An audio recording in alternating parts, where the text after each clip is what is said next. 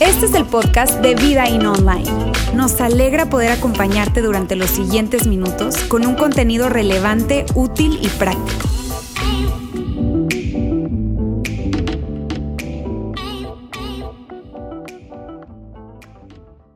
Muy buenos días amigos, ¿cómo están? Ya llegó la Navidad, ya nos llegó este tiempo, ¿verdad? Parece que cada año el, el mes de diciembre llega más rápido. Y a mí, a mí honestamente me encanta este tiempo. Si no fuera por el frío, o sea, sería algo perfecto para mí. Pero bueno, este, estoy muy feliz, la verdad, de que estemos ya en esta temporada por todo lo que representa, por todo lo que hay, por todas nuestras conversaciones, por todo lo que se habla, en fin. De hecho, sabes, en este tiempo cuando yo tengo la oportunidad de ir a los Estados Unidos más o menos en esta temporada, me consigo con un tipo de decoración o anuncios, bastantes de hecho me consigo, que son como este, más o menos. Mira bien, Jesus is the reason for the season. ¿Sabes? Jesús es la razón de, esta temporada, de, la celebración. De hecho, he tratado de conseguirlos acá en Monterrey y, no los consigo. ¿Ustedes los han visto? Y si los han visto, por favor, acérquense conmigo. Está bien, este, sería un buen obsequio, de hecho, ¿no? Eh, pero eh, acérquense conmigo con el deseo de saber dónde el poder comprarlo, porque la verdad es que, míreme, yo los he tratado de conseguir y no los consigo con facilidad. Y para los que somos seguidores de Jesús, este tipo de frase es una frase muy, muy especial, ¿sabes? Jesús es la razón de la celebración, Jesús es la razón de esta temporada. Y mírame, a mí me encanta hablar en este tiempo, siempre me encanta hablar de Jesús. La verdad que ese para mí es probablemente sea uno de mis temas favoritos, si no mi tema favorito. Y me gusta hablar de Jesús desde ese punto de vista de Jesús histórico, ¿sabes? O sea, el hecho de poder platicar con alguien y hablarle y decirle, mira, me hace dos mil años Dios, Dios mismo bajó a esta tierra. Él estuvo caminando acá y pareciera que perdemos de vista esto con muchísima facilidad. Pero cuando yo hablo acerca de esto y la gente muchas veces dice, sí, pero eso es un tema religioso. No, no, no. Y yo como que trato de, de mil maneras y, de la forma que sean de decirle, no, esto no es un tema religioso. Esto no se trata de una religión como tal, no, es que Dios efectivamente estuvo acá y tal fue su impacto que marcó una temporada y que levantó un movimiento y que un movimiento que quiso ser aplastado por un imperio, el imperio más importante de ese tiempo, el imperio más importante de la época, del que todos los libros de historia habla y que trató de aplastar el movimiento, pero no pudo, no pudo aplastarlo, de hecho al contrario, luego ese imperio se volteó por completo y colocó al líder del movimiento como el líder del imperio. O sea, qué increíble eso.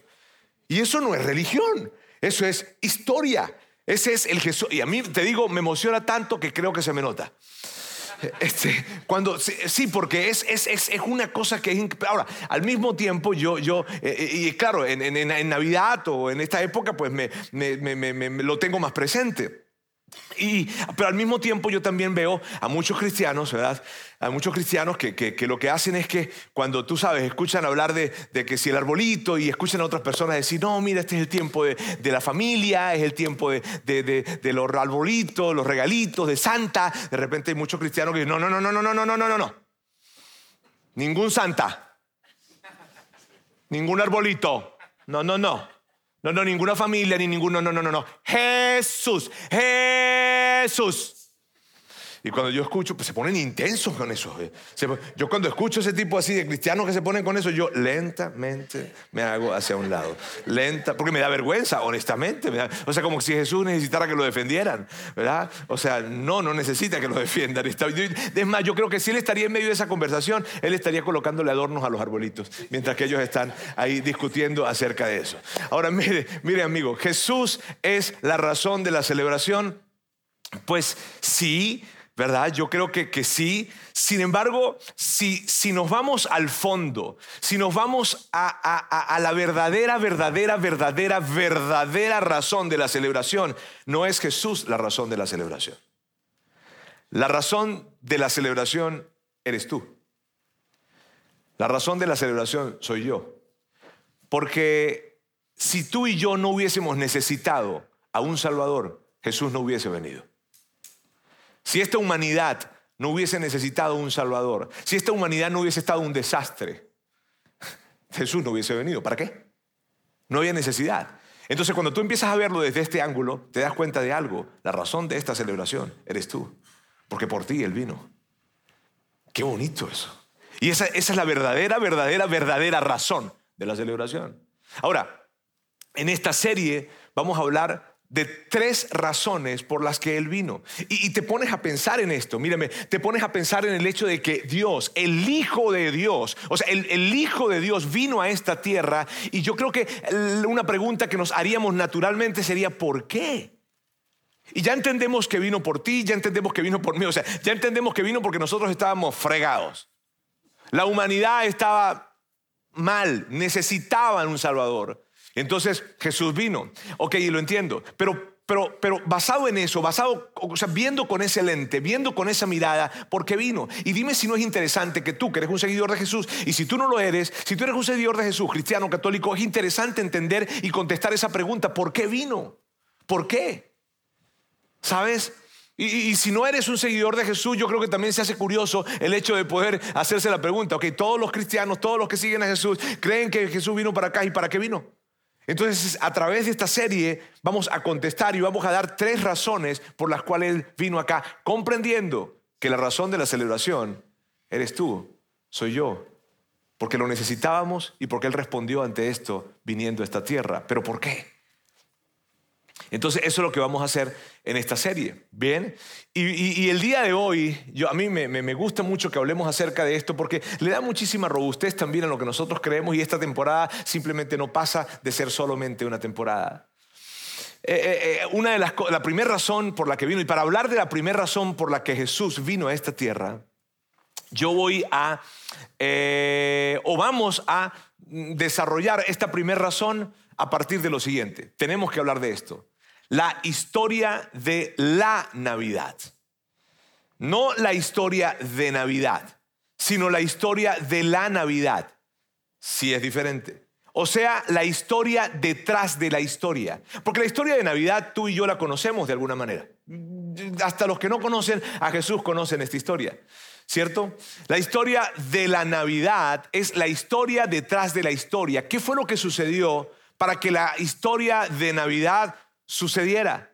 Porque tú y yo estamos familiarizados con la historia de Navidad, repito, pero con la historia de la Navidad probablemente no. Porque, porque, porque la Navidad no comenzó con una joven adolescente embarazada, no. La historia de la Navidad realmente comenzó con una pareja que no podían tener hijos. Así fue que empezó. Y empezó hace unos dos mil años antes de la primer Navidad. ¿Se te habías puesto a pensar en esto?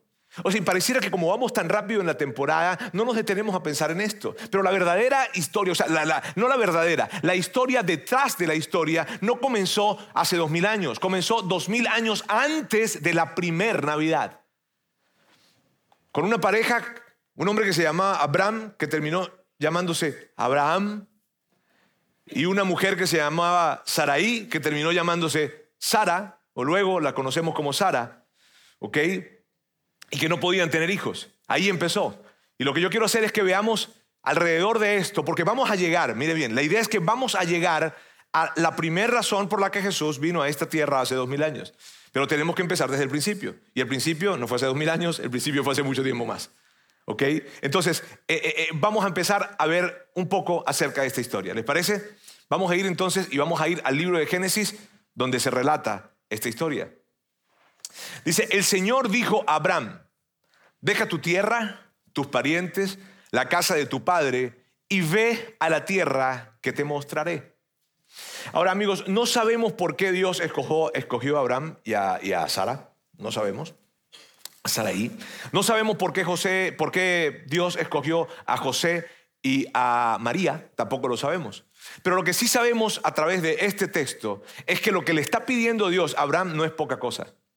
Sabes, en ese tiempo, en, este tiempo aún, todavía, pero, pero, en, eh, pero en ese tiempo, el hecho de, dejar su tierra, o sea, la tierra en donde vivías, tus parientes, la casa de tu padre, representaba seguridad total. De hecho, todavía te digo, hay personas que tienen 40 y 50 y siguen, pero, ok, este, no, no, no me, no me quiero desviar. Ok, miren bien, el punto es este, la, la, tierra de donde vienes, la ciudad de donde estás, el pueblo, la aldea, la casa, o sea, en ese tiempo representaba muchísima seguridad. O sea, salir de allí era salir de todo lo que tú conocías, abandonar tu sentido de seguridad, abandonar lo que te daba de alguna manera seguridad total. Entonces lo que le está pidiendo Dios a Abraham no es cualquier cosa. Y Dios le está diciendo a Abraham prácticamente, Abraham, yo quiero pedirte algo, que dejes todo lo que tú conoces y que dejes todo lo que te brinda seguridad. Todo lo que te brinda seguridad, déjalo. Que yo voy a hacer algo. Si tú lo haces, si tú, si tú, si tú lo dejas, yo voy a hacer algo. Y entonces le dice esto haré de ti una nación grande. Y aquí comienza algo. Empezamos a crear un poquitito de camino para, para, esa razón. ¿Está bien? Para hoy, para, para, llegar a la primera razón. Haré de ti una nación grande. Ahora, hay que entender desde de, inmediato, hay que entender que esto que está diciéndole Dios a Abraham se lo está diciendo a un hombre de 75 años que no tenía hijos. O sea, cuando a tus 75 años no tienes hijos, tú no estás esperando tener una nación grande. O sea, tú si acaso, si acaso quieres ser papá. O sea, si acaso, abuelo. o sea, y te fue, pero buenísimo. ¿Está bien? Y aquí él, le está diciendo, le está diciendo, voy a hacer de ti una nación grande. Y Abraham lo está escuchando. Abraham está escuchando esto. dice, ok. O sea, ya la, la promesa era enorme. Luego continúa y le dice, y te bendeciré y haré famoso tu nombre. Y amigos, esta parte nada más, esta parte solamente a mí me parece fascinante. Y me parece fascinante, ¿por qué?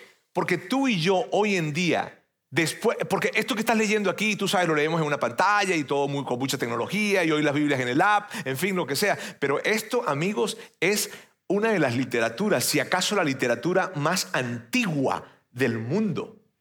O sea, esto se escribió literalmente hace aproximadamente unos 4.000 años. Y sabes que es increíble que algo que se escribió hace unos cuatro mil años, tú y yo hoy en día podemos ser testigos de que se cumplió. O sea, ¿quién no conoce a Abraham? ¿Quién no conoce a Abraham? Seas o no seas un seguidor de Jesús, creas o no creas en Dios, definitivamente, ¿quién no conoce a Abraham? Todos lo conocen. Y hoy en día nosotros podemos dar fe también que Abraham efectivamente se convirtió en una nación grande. Porque de Abraham ya se formó toda la nación de Israel y aún más. O sea, es increíble cómo podemos nosotros confirmar esto. Por eso te digo, se me hace fascinante. ¿Por qué? Porque leerlo y darte cuenta que efectivamente sucedió es algo muy, muy padre. Ahora, esto va preparando el camino para lo que viene, que es muy importante. La siguiente parte y la siguiente va a ser la, la crucial. La que sigue es esta y serás una bendición. ¿Qué significa esto? Habrá alguien, Abraham, mira bien, Abraham, Abraham, habrá alguien que estará mejor a causa de ti. Eso significa ser una bendición. Cuando alguien te dice, oye, tú eres una bendición para mí, es porque debido a ti, sabes, yo estoy mejor. Entonces, entonces, lo que Dios le estaba diciendo a Abraham era, hey Abraham, y vas a ser una bendición. O sea, habrá alguien que sea que, estará mejor, mejor, mejor gracias a ti. Ahora, la pregunta inmediata es la siguiente. ¿Quién? ¿Quién será la persona que estará mejor gracias a mí? ¿Quién? Y lo que sigue, la frase que sigue, amigos, es la frase en donde está contenida la Navidad y que se dijo dos mil años antes de la primera Navidad. Y esto es lo que le dice. Por medio de ti serán bendecidas todas las familias de la tierra. Ahora, aquí hay mucho de qué hablar, porque primero todas, las, o sea, está bien que tú digas, óyeme, tú serás una bendición para tu familia, serás una bendición para eh, tus amigos, serás una bendición para eh, tu ciudad, tu, colonia, no sé, y, ya es un reto, ¿verdad? Este, pero serás una bendición para todas las familias de la tierra. Eso por una parte, pero por otra parte, más complicada todavía, y de, hecho la más complicada, era el contexto cultural en el que se encontraban. ¿Por qué? Porque en ese tiempo las personas no bendecían a las otras personas. Yo sé que para ti, para mí es un poco difícil esto probablemente dimensionarlo y entenderlo, pero yo necesito decírtelo. Cuando, cuando, cuando esa promesa llega a Abraham, en ese tiempo las personas no se bendecían, las personas no estaban pensando cómo yo puedo ayudar, cómo puedo agregar valor, cómo puedo eh, favorecer a, a, mi vecino, a la otra aldea, al otro pueblo. No, en ese tiempo las personas no se bendecían. No, no, no, no. Las personas se conquistaban, las personas se esclavizaban, las personas se saqueaban. Porque el contexto cultural en el que se encontraban era ese. No era como que yo voy a hacer una bendición, no para nada, en lo absoluto. Y esa es la promesa que Dios le está diciendo a Abraham. Ahora, mira bien, Abraham Dios le está diciendo a Abraham esto y, está, y no quiero que por favor lo vayamos a perder de vista. Dios le está diciendo a Abraham, contra todo pronóstico, o sea, inimaginable, inimaginable. O sea, un hombre de 75 años, no sé, tú y yo probablemente le diríamos, a ver Dios, ¿por qué no buscas un mato de 20, de 15 que tenga chance? No, consiguió uno. O sea, o sea, yo quiero que tú dimensiones y tú veas esto, porque la historia detrás de la historia es tan importante para poder darle credibilidad a la historia.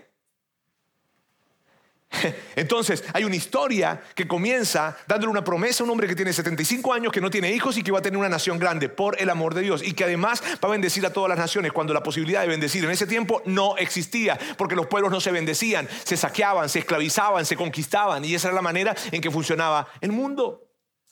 Ahora, Abraham me escucha esto y dice, bueno, pues sí, y Abraham le creyó a Dios. Y lo que pasó fue que luego de eso, Abraham llegó con el tiempo a tener un hijo, Isaac. ¿Ok?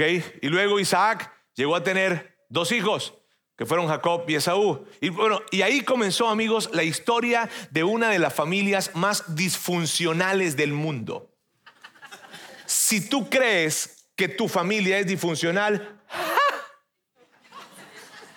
tienes que leer. No, y sabes que a mí me gusta hablar de esto. ¿Por qué? Porque cuando leemos la Biblia, de alguna manera como que decimos, ay, o sea, vamos a leer la Biblia, pongan las alabanzas, niños, por favor, vamos a leer la Biblia. No, o sea, eh, eh, oye, hay cosas heavies, heavies.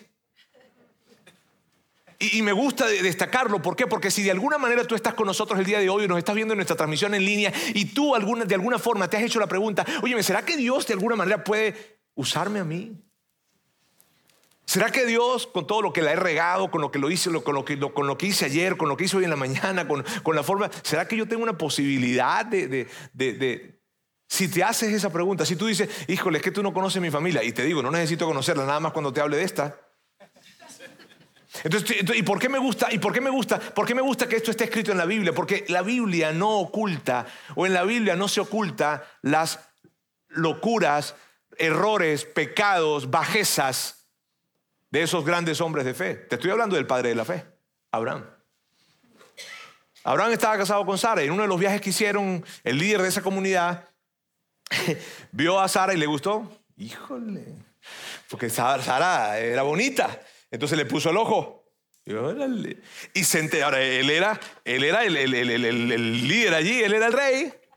Entonces Abraham, ¿verdad? Entiende muy bien, entiende muy bien que si este sabe que ella es su esposa, muy probablemente le dé cuello para poder quedarse con su esposa. ¿Ok? Entonces él, lleno de un espíritu de valentía total, le dice, ella es mi hermana. De hecho, cuñado, eh, ese es Abraham. Abraham, luego Isaac hizo lo mismo. Isaac, su hijo, hizo lo mismo con su esposa. Como que siguió el modelo de papá. ¿Sabes? De alguna forma así. Luego Isaac tiene a Jacob y Esaú. Y si tú estuviste con nosotros en la serie pasada, tú sabes las joyas de Jacob y Esaú. O sea, el uno engañó al otro y el otro le prometió matarlo. Y luego duraron 20 años sin hablarse por el amor de Dios. Si tú te sentías mal porque tú no le hablaste a tu hermano, no le hablas a tu hermana por cinco días, por un mes, te faltan 19 años todavía. O sea, 20 años sin hablarse. Luego Jacob tiene 12 hijos y de los 12, 11 hicieron como una especie de componenda, plan para vender, pero para matar a uno de sus hermanos. No lo mataron por misericordia y lo vendieron. Luego le dijeron a su papá, papá, se murió. O sea, son historias de mentiras, de engaños, de locuras. Y tú dices, ¿será que Dios me puede usar a mí? Totalmente. Esa es la historia del padre de la fe, de su familia. Ahora amigos, mira todo esto. Luego ellos terminan viviendo en Egipto. Me refiero ya habrá, eh, les contaba, Jacob tuvo 12 hijos, en fin, siguieron este, reproduciéndose, la familia conejo, eh, y, luego llegaron a, ser bastantes, llegaron a estar en Egipto, pero estando en Egipto un faraón dijo, no, que va, son muchísimos, nos van a, tal vez nos, vamos, nos estamos sintiendo amenazados por ellos, el, el faraón pensaba, y los convirtió en esclavos. Ahora, en ese momento, yo quiero que tú tengas presente esto, ¿recuerdas la promesa que Dios le hizo a Abraham? ¿La recuerdas? No la puedes perder de vista porque esa promesa es súper importante. Es, la promesa. Ok, todas las familias de la tierra van a ser bendecidas por ti. Y ellos están en Egipto y son esclavos. Y cuando tú eres esclavo, tú no sientes que tú eres una bendición para los demás. Ahora, lo que, y esto es algo muy, muy importante. Cuando Dios le entrega esa promesa a Abraham, por eso tú lo, ves muchas veces en la Biblia de esa forma, que están hablando de Jacob, están hablando de, otras de, las descendencias, y ellos dicen la promesa que nos hiciste, porque la promesa que le hizo Dios a Abraham, Abraham luego se la transmite a Isaac, y fue algo así como lo siguiente, ¿sabes qué Isaac? Dios me dijo a mí que nosotros, a través de nosotros iba a haber una nación grande, y me dijo a mí que a través de mí iban a ser bendecidas todas las naciones de la tierra, o sea, quiere decir que a través de ti también. Y entonces Isaac lo escuchó y dijo, ah, ok, y entonces Isaac se lo habló a Jacob, y Jacob le dijo, ¿sabes qué, hijo? A través de nosotros van a ser bendecidas todas las naciones de la tierra. Y a través, y Jacob se lo dijo a José y José, y así se fueron todos, todos, todos, todos diciéndoselo, y de repente toda la familia, todos los descendientes de Abraham tenían esta comprensión. Dios le hizo una promesa a nuestro abuelo Abraham o a nuestro padre Abraham, porque así le decían. Dios le hizo una promesa, la promesa es que todas las naciones de la tierra serían bendecidas por nosotros. Todas las naciones de la tierra. Ellos vivían con eso y ellos lo repetían y lo escuchaban y lo hablaban en la comida, al mediodía, en la noche. Todo el tiempo estaban hablando acerca de eso, pero de repente ahora están esclavos en Egipto y tú crees que la promesa... Mm? Recuerden hijos, imagínate al papá en la cena comiendo ¿verdad? y la mamá, hey hijo, recuerden algo, todas las familias de la tierra van a ser bendecidas. Sí, papá. Estamos siendo esclavos acá. Pasan los años y terminan, terminan con los cananeos. Y llegan a Canaán, o sea, llegan a Canaán, un lugar que se, llamaba, que se llamaba Canaán. Y te puedo asegurar, mírame, te puedo asegurar que los cananeos jamás llegaron a sentir que los descendientes de Abraham eran una bendición para ellos, en lo absoluto. No lo sintieron, porque los descendientes de Abraham llegaron a arrasar, a conquistar, a desplazar, a acabar con los cananeos. Entonces ahí no dijeron ellos, ay, qué bendición que llegaron. No. Y la promesa seguía sin cumplirse y seguía sin cumplirse. Mil años después, mil años después, crecieron tanto que se convirtieron en un reino. En ese tiempo habían reinados. Y mil años después terminan convirtiéndose en un reino. El reino de Israel. El reino de Israel. Y de alguna manera, pues pensaron, bueno, ya llegó el tiempo, ¿verdad? Ya somos un reino, entonces llegó el tiempo en que veremos cumplida la promesa que Dios le hizo a nuestro padre Abraham, que seríamos una bendición para todas las naciones. Pero ¿sabes qué pasó en ese tiempo? Lo mismo, ellos no estaban bendiciendo a ninguna nación, porque los dos primeros reyes de Israel lo que hicieron fue guerra. Saúl y David lo que hicieron fue guerra, guerra y guerra. Y ahí todas las naciones que estaban conquistando no estaban diciendo, ay, mira qué bendición que llegó Israel. No, la promesa no se estaba cumpliendo.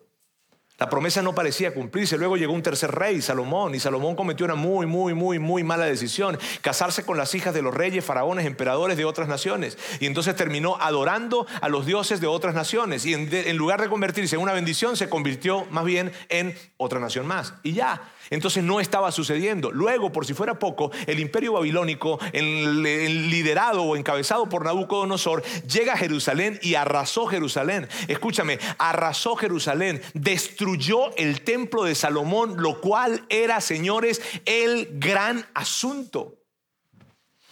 Lo destruyó. ¿Cómo crees que se sentían ellos?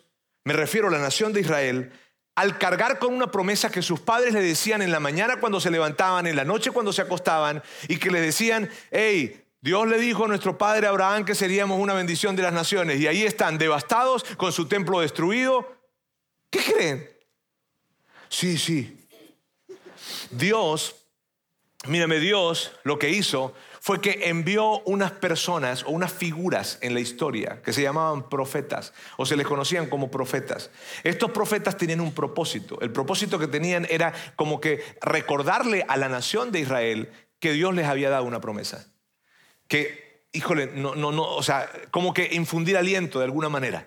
Bien, hay veces eran duros, hay veces decían las cosas, daban corrección, pero lo que querían decirles, hey, hey, hay un plan, hay un plan. Y cada cierto tiempo llegaba un profeta. Uno de ellos se llamó Isaías uno de ellos. Y esto es lo que Isaías le dice a la nación de Israel de parte de Dios. Le dice, también te haré luz de las naciones para que hagas llegar mi salvación a los lugares más remotos de la tierra. Ahora, ellos están escuchando eso y te puedo asegurar esto, dirían, luz de las naciones, y ni siquiera podemos ser luz para nosotros mismos. Si, nosotros estamos en una perfecta y absoluta oscuridad, todos nos han conquistado. Y que nosotros vamos a ser luz de las naciones. A ver, ¿sabes? O sea, como que no, no, no, no, no me termina de caer el 20. Y yo, yo, yo, Israel, estoy escuchándote a ti, Isaías, venir a darme una profecía de parte de Dios que, sí está conectada con lo, con lo que Dios le dijo al padre Abraham hace muchísimos años atrás, pero ¿sabes qué? Eso no se está cumpliendo. Eso no se está cumpliendo. 300 años después de Isaías, 1600 años después de que la promesa se le entregó a Abraham, llega otro profeta llamado Malaquías. Y Malaquías, uno de los, de los varios profetas, pero Malaquías da otra profecía a la nación de Israel como para, tú sabes, ¿no? Animar, insuflar aliento. Y esto es lo que le dice. Porque desde la salida del sol hasta, la, hasta su puesta, y esto significa en todo lugar del mundo, en todo lugar del planeta, mi nombre será grande entre las naciones y en todo lugar se ofrecerá incienso a mi nombre y ofrenda pura de cereal, pues grande será mi nombre entre las naciones, dice el Señor de los ejércitos. Ahora, escucha eso. El profeta Malaquías diciendo, y tú sabes, probablemente una persona un poco religiosa diría, amén. Pero mira, mira esto, mira esto, mira esto. Perdón.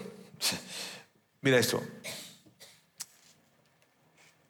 Dios le está diciendo esto a la nación de Israel a través de Malaquías. En un tiempo en un tiempo en que ellos fácilmente le hubiesen dicho esto, que todas las naciones te van a adorar a ti, si más bien se burlan de ti. Dios, más bien se burlan de ti. Y se burlan de ti por cómo estamos nosotros, Israel. Nosotros somos la vergüenza de todas las naciones. Nos han conquistado los asirios, los persas, los macedonios, los babilonios.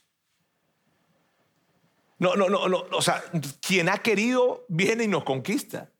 ¿Y tú crees que van a levantar tu nombre y van a, como por qué o qué? Y luego, por si fuera poco, Pompeyo llega en el año 63 antes de Cristo, y esto es histórico, esto está en los libros de historia, tú puedes revisarlo claramente. Pompeyo llega al año 63 antes de Cristo a Jerusalén y conquistó Jerusalén. Mató a la mitad de los sacerdotes y por si fuera poco, profanó el templo de Jerusalén, lo profanó. O sea, él entró a ver qué es lo que hay aquí. Y cuando no podía entrar, era imposible que entrara. Todos estaban aterrorizados con el hecho de que entrara. Y él entró como que, ¿qué es lo que hay aquí? Profana, o sea, una cosa increíble lo que pasó. Entonces, ante todo esto, amigos, si nosotros detuviésemos la historia y recuerda, hay una promesa que está cargando Israel y que la está cargando desde hace más o menos, en ese momento de la historia de la que, le estoy hablando en este momento, aproximadamente habían pasado como unos dos mil años aproximadamente, algo así. Entonces hay una promesa con la que están cargando. ¿Recuerdan la promesa? Serán de bendición para todas las familias de la tierra. Ahora, ¿pareciera que están siendo de bendición? No, bajo ningún pronóstico, bajo ninguna perspectiva, bajo ninguna imaginación. Están siendo de vergüenza. Todos los conquistan. No nos llenemos nosotros la cabeza de mentiras con esto. No, pero el Señor, el Señor sí estaba, los profetas daban mensajes, pero ellos ya no creían. Y no creían porque estaban siendo conquistados y arrasados por cualquiera. El emperador de turno arrasaba con Israel. Entonces, si nosotros detuviésemos la historia a la luz de la promesa que Dios le dio a Abraham, esa promesa en donde le dijo, hey, todas las naciones, todas las naciones van a ser bendecidas a través de ti, si detuviéramos la historia, esta fuera la conclusión. Todas las naciones no serían bendecidas a través de Abraham, definitivamente. Israel no sería una luz para los gentiles, o sea, para las demás naciones. Y su Dios no sería adorado en todo el mundo, porque nadie estaba interesado en adorar a un Dios que no cuidaba a su pueblo. Esa es la historia si detenemos la historia, si detenemos la historia en ese momento, en el momento en que Pompeyo entró a Jerusalén con su ejército, eso es lo que, esa es la conclusión que nosotros daríamos y tendríamos. Pero ¿sabes qué? Algo sucedió. Algo sucedió. Y me encanta porque Pablo, el apóstol Pablo, después de la resurrección de Jesús, él escribe como que él, conocía toda la historia de su nación, la conocía completamente y la conocía súper bien. Y luego de que de la resurrección de Jesús, Pablo escribe en una de sus cartas, mirando hacia atrás, sabiendo lo que pasó con la historia de su nación, él dice esto. Y lo dice de una manera que me encanta. Cuando se cumplió el tiempo establecido. Cuando se cumplió, cuando todo estaba listo. Cuando había un imperio que estaba en expansión, en expansión, en expansión, en expansión. O sea, Roma me refiero. Cuando Roma estaba creciendo, creciendo y creciendo. Cuando la al, al, estar creciendo tanto, la capacidad y la posibilidad y la realidad de expandir o de exportar una cultura se hacía cada vez más y más y más fuerte. Una de las cosas que vivió el mundo antiguo de una manera increíble fue que se estaba llevando un idioma común, el griego koiné en ese tiempo. Gracias a que el imperio romano empezó a expandirse, una cultura se empezó a exportar, un idioma se empezó a exportar como nunca antes en la historia. El sistema de carreteras que había y el sistema de puertos marítimos que había permitía que cualquier producto, cualquier servicio, cualquier pensamiento, cualquier cultura que tú quisieras llevar a toda esa parte del mundo pudiese llevarse rápido para la época, pudiese fluir. Entonces lo que Pablo estaba diciendo es esto, cuando llegó el momento, cuando todo estaba en su lugar cuando cada cosa, cuando cada detalle, cuando cada situación geopolítica estaba en el mejor momento posible, entonces Dios envió al ángel Gabriel a Nazaret. Aquí yo no quiero que lean más. Sí, porque para mí es muy emotivo esto. Cuando todo estaba cumplido, todo el mundo estaba preocupado porque la promesa no se iba a cumplir. Todo el mundo estaba preocupado porque dijeron probablemente jamás se va a cumplir. Pero lo que estaba pasando era que el tiempo no había llegado. Y cuando el tiempo llegó, entonces Dios envió al ángel Gabriel a Nazaret, pueblo de Galilea, a visitar a una joven virgen comprometida para casarse con un hombre que se llamaba José, descendiente de David. La virgen se llamaba María allí se empezó a cumplir la promesa que tenía dos mil años de vigencia. ¡Qué chulada! Mira, mira esto. Yo no quiero que tú y yo, yo no quiero que ustedes perdamos de nuestra mente el marco histórico en el que sucedió la primer Navidad. La primer Navidad sucedió porque Dios lo había establecido, se lo había prometido a Abraham. Y contra todo pronóstico, contra todo pronóstico, sucedió. Eso, amigos, es determinante. ¿Por qué es determinante? Por lo siguiente, porque la historia de la Navidad hace que la historia de Navidad sea más fácil de creer. La historia de la Navidad hace más fácil que la historia de Navidad sea más fácil de creer. Cuando tú ves todos los giros, las locuras, o sea, cuando tú ves cómo, cómo, Israel estaba siendo humillada por todas las naciones y con esa promesa de que iban a ser bendición para todas las naciones allí presente, pero que los hijos la escuchaban, que ellos la escuchaban, pero nada que ver, cómo, o sea, cómo podemos, o sea, escuchamos esto, pero tenemos esta realidad enfrente, o sea, era inimaginable que sucediera, sin embargo sucedió. Entonces cuando tú entiendes ese marco histórico y cuando tú ves que Dios le dijo a Abraham, a un perfecto desconocido, que su nombre iba a ser famoso, pero súper famoso, y hoy en día lo comprobamos, y cuando vemos cuando Dios le dijo a un hombre que, hey, vas a tener una nación de descendencia, claro que no, tengo 75 años, ni siquiera puedo tener un hijo, por favor, y, y hoy en día tú y yo y la historia somos testigos de que hay toda una nación de descendencia, sucedió lo inimaginable. Por eso es tan importante tener el marco histórico presente, amigos, porque no se trata de una celebracioncita que tienen los religiosos cristianitos o catoliquitos o como sea. No, no, no. Hay un marco histórico. Y, y, es tan importante tomarlo en cuenta por eso mismo, porque la historia de la Navidad hace que la historia de Navidad sea más fácil de creer. Finalmente, amigos, Jesús nació. Esa promesa llegó y efectivamente nació. Y en ese tiempo el imperio babilónico estaba totalmente inhabitable. En ese tiempo el, imperio persa se había reducido totalmente. Alejandro Magno, el reino de Alejandro Magno se había dividido. Roma era el imperio de turno y Roma estaba creciendo y Roma de hecho se decía Roma la eterna. Roma que era impresionante llegar a Roma en ese tiempo. Obviamente no llegué, ¿verdad? Este, eh, ni en este tampoco, si alguno quiere. Bueno, este. Ahora, era impresionante esto. Llegar a Roma, Roma la eterna, pero Roma la eterna, con los años, también terminó rindiéndose ante el niño rey. Eso es espectacular. Y, sabes, me gusta algo que Andy Stanley dice. Andy Stanley dice, eh, con respecto a todo esto de los imperios, de cómo los imperios pasaron, de cómo los imperios pasaron, pasaron, pasaron. Y, la promesa se cumplió. Él dice esto, que es, hasta cierto punto como, como, como, como, como Dios tratando de recalcar un punto político. ¿Ok?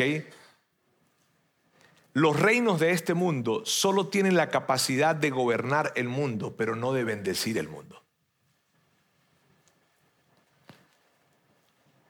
Los reinos de este mundo no tienen la capacidad de bendecirlo, solamente tienen la capacidad de gobernarlo, pero no de bendecirlo. ¿Por qué? Y ahí, amigos, está la primera razón por la que Jesús vino a este mundo. Jesús vino a este mundo para bendecir a este mundo, para que este mundo estuviera mejor gracias a Él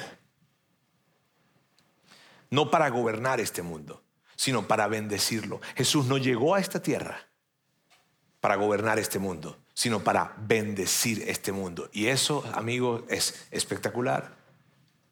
Luego continúa y dice, la Virgen se llamaba María, el ángel se acercó a ella y le dijo, y sabes, yo sé que esto es, inimaginable. O sea, y si probablemente tú estás acá y no eres una persona que sea un seguidor de Jesús o no eres una persona de fe, pues claro que te cuesta esto de pensar que un ángel se le presenta a una, una jovencita, ¿verdad? Que era una adolescente, 14, 15 años tendría y que, que, queda embarazada sin tener ningún tipo de intimidad. Entonces, es difícil, sí, es inimaginable. De la misma forma que es inimaginable que Dios le hubiese cumplido cumplido la promesa a Abraham, pero sucedió.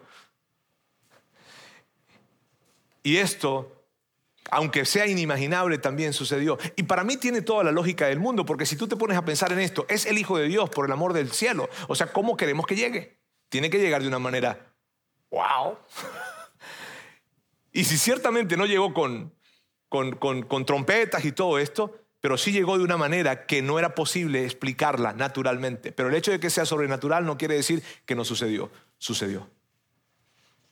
Continúa y dice, quedarás embarazada y darás a luz un hijo y le pondrás por nombre Jesús. Él será un gran hombre. Y aquí le está diciendo María, mírame bien, Abraham un superhombre, la verdad increíble, pero el tu hijo va a ser muchísimo más grande. Lo llamarán el Hijo del Altísimo. Qué emocionante eso. Amigos, ¿y sabes qué fue lo que pasó allí? ¿Sabes qué fue lo que pasó en ese momento en que el ángel está hablando con María? ¿Sabes qué fue lo que pasó? Que Dios cumplió su promesa. Una promesa que le había hecho a Abraham hace dos mil años. Fue como que llegar y decir, eh, cumplo. ¡Wow! Entonces nosotros, amigos, nos pararíamos hoy en día y veríamos esto. Israel sí sería una luz para el mundo. Y permítame hacer una pequeña, una, una pequeña aclaratoria porque creo que es necesario hacerla a la luz de lo que pasa hoy en día. No Israel como nación, no quiero que te vayas a confundir, no Israel como nación, sino que a través de Israel, su descendencia, Jesús llega y es Jesús quien es la luz para el mundo, no Israel. ¿Está bien? Es Jesús. Hay que entender eso de la manera adecuada. Entonces, ¿se cumplió la promesa? Sí, a través de Israel. Llegó entonces Jesús, quien es la luz para el mundo. El Dios de Israel sería adorado en todo el mundo. Y esto es totalmente comprobable, amigos es que te pones a pensar en estas promesas que sucedió hace miles y miles de años y se cumple porque en toda aldea, grande, pequeña, hay un grupo de personas, grandes, medianos, pequeños, en fin, que adoran al Dios de Israel, que adoran a Dios. Y por último, el mundo sería bendecido a través de Abraham. El mundo sería mejor a través de Abraham. Y definitivamente el mundo es mejor a través de Abraham. O sea, el mundo es mejor debido a que Jesús llegó. Porque el mundo entonces no tiene que cargar con una historia de condenación, ni con una historia de señalamiento, sino tiene que cargar con una historia de posibilidad, con una historia de perdón. Yo quiero que tú pienses por en esto por un momento. Yo quiero que, que, lo hagas personal, lo hagas tuyo. Por un segundo, piensa, hay tantas cosas que en este momento probablemente a ti te impedirían acercarte a Dios. Hay probablemente cosas que en este momento te darían vergüenza cuando si llegara Dios y te mirara la cara, probablemente bajarías la mirada un poco. Hay algunas cosas por las cuales tú pudieses sentirte así. No sé. Pero lo que te quiero decir es esto. No tienes por qué. Porque Dios llegó para que tú estés mejor. Jesús vino a este mundo para que estés mejor, para que no sientas ninguna vergüenza, porque Él cargó con esa vergüenza. Qué bonito. Entonces dime si el mundo no está mejor. A causa de que Jesús llegó para que todos nos sintamos de esa forma, perdonados, recibidos, aceptados, llenos de oportunidades. Y cuando tú miras, y, si tienes la tentación de mirar hacia atrás, yo te diría hoy esto, no tengas la tentación de mirar hacia atrás, cual sea tu historia y tu pasado, mira hacia adelante, pero por favor, mira con esperanza, porque Jesús vino para que pudieses mirar con esperanza. El mundo está mejor, gracias a que Él llegó. Ahora, aquí hay una gran implicación para ti y una gran implicación para mí. Mira bien, para los que somos seguidores de Jesús. Porque si Jesús si una de las razones por las que Jesús vino a este mundo es para que este mundo esté mejor y para bendecir este mundo, entonces los que somos seguidores de Jesús deberíamos nosotros también ser de bendición para ese mundo, ¿cierto? O sea, si Él llegó para ser de bendición a este mundo, entonces los que lo estamos siguiendo, cristianos, católicos, lo que sea, ¿verdad? Que estamos siguiendo a Jesús, pues nosotros también deberíamos entonces seguirlo y ser de bendición para otros, ¿cierto? La pregunta que nos haríamos entonces sería esta, ¿lo somos?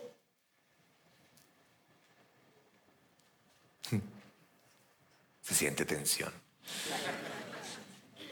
Nuestras ciudades, en nuestras ciudades, y quiero hablar específicamente de Vidaín, en nuestras ciudades, acá en Monterrey, en Saltillo, en Ciudad de México, en Maracaibo, Venezuela, eh, nuestras ciudades, ¿lo son? ¿Son de bendición? ¿Están haciendo que, que sean mejor sus comunidades a causa de que estamos presentes en esta comunidad? Esta comunidad en la que estamos nosotros, Monterrey, está siendo mejor a causa de que nosotros estemos acá. Si Jesús es la luz del mundo, si Jesús es la luz del mundo, su iglesia, nosotros, ¿lo hace? Y una pregunta más. Como que ya dicen, ay, ya no, ya más, no más preguntas. Este, una pregunta más. ¿Importa? Importa muchísimo. Claro que sí importa. Amigos, estas son muy buenas preguntas para que tú y yo nos las hagamos en esta temporada. Sobre todo en esta temporada. Los seguidores de Jesús tienen que hacerse esta pregunta. Estamos siendo de bendición. De hecho, los bolsillos de los seguidores de Jesús tienen que hacerse esa pregunta.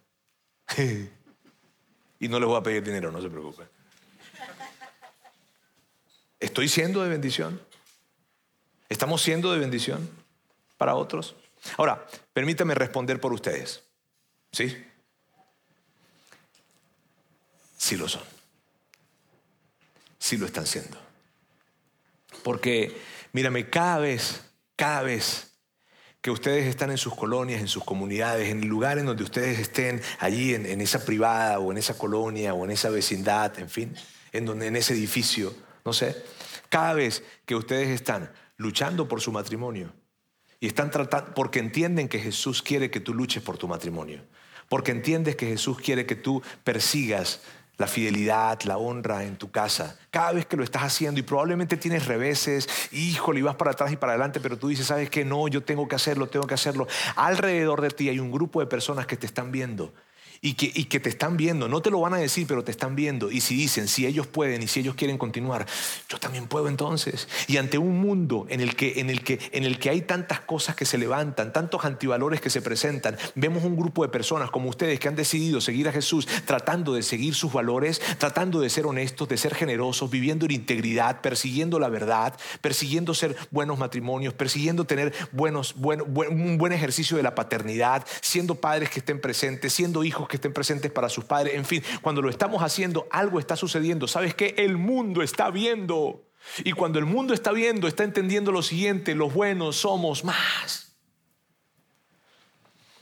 Solo que lo conectamos totalmente con el hecho de seguir a Jesús. Recuerdo que tenía un amigo que yo le decía, yo voy a acompañarte y voy a recorrer camino contigo y vamos, y si tienes que llorar, pues lloramos los dos, y si tenemos que reír, pues reímos los dos. Pero yo le decía, no quiero que te vayas a equivocar y a pensar de que porque yo soy muy bueno, porque yo no lo soy, es porque quien yo sigo, a quien yo sigo, demanda de mí que yo esté contigo en este tiempo. Entonces, les digo, ustedes lo están haciendo. Cada vez que ustedes dan de sus recursos, de su tiempo, de su, de su, de su dinero, de su talento, en este lugar para que más personas conozcan a Jesús, para que más personas conozcan que tienen un Padre Celestial que les ama, ustedes están siendo de bendición para personas que nunca van a conocer. Hace tres semanas conocí a un hombre acá, hace como tres, cuatro semanas, conocí a un hombre acá. Él se me acercó y me dijo, se me acercó así como que yo, yo, yo vi que él quería como platicar. Entonces me acerco, yo no, no, no, no lo ubicaba. Y se me acerca y me dice, yo solamente quería darte las gracias. Y yo, pues, o sea, no sé si afortunadamente o desafortunadamente, ¿verdad? Tengo, tengo el, el, el, el gran, el, sí, el privilegio de recibir esos agradecimientos cuando son todos ustedes los que deben recibirlos. Pero él se me acercó y me dijo, quiero darte las gracias porque, porque tú no sabes lo que esta iglesia ha hecho por mí. Tú no sabes de la oscuridad. Esta fue la palabra que usó. Tú no sabes de la oscuridad de la que yo vengo. Y tú no sabes de la oscuridad de la que esta iglesia me ha sacado. Tú no sabes lo que es vivir lo que yo he vivido y que hoy mi hija de 18 años se levante cada domingo queriendo acercarse a la iglesia porque quiere saber más de Dios. Tú no sabes. Y se derramaban lágrimas en sus ojos. Ustedes no lo conocen. Probablemente no lo lleguen a conocer pero es gracias a ustedes que esa historia sucedió. Entonces, si me preguntan si lo están haciendo, sí, lo están haciendo. ¿Podemos hacerlo mejor? Definitivamente, y lo vamos a hacer. Juntos lo vamos a hacer. La primera razón por la que Jesús vino a este mundo fue para bendecir este mundo, para que este mundo estuviera mejor. Permítanme orar. Dios, quiero darte muchas gracias. gracias porque porque entendemos que la razón de la celebración, muchas veces decimos que eres tú, pero entendemos que somos nosotros, porque nosotros necesitábamos un Salvador y tú decidiste venir. Tú decidiste acercarse y nosotros entonces poder entender que la verdadera razón de esta celebración somos nosotros y a causa de tu amor por nosotros te moviste en dirección hacia nosotros. Gracias. Ayúdanos para que en esta temporada podamos de alguna manera ampliar nuestra comprensión de ti, de tu visita en este mundo, Jesús de las razones que te trajeron a ti y de las implicaciones prácticas que tienen para nosotros. Yo quiero darte las gracias, Dios, porque nuestras vidas están mejor a causa de ti. Nuestras vidas están mejor a causa de ti. Gracias, Dios. Te pido por cada persona en este lugar, por cada persona que está escuchando nuestro canal de podcast, por cada persona que está viendo esta transmisión en línea, pedirte, Dios, que puedan experimentar esa gran bendición que viene directamente de ti. En el nombre de Jesús. Amén.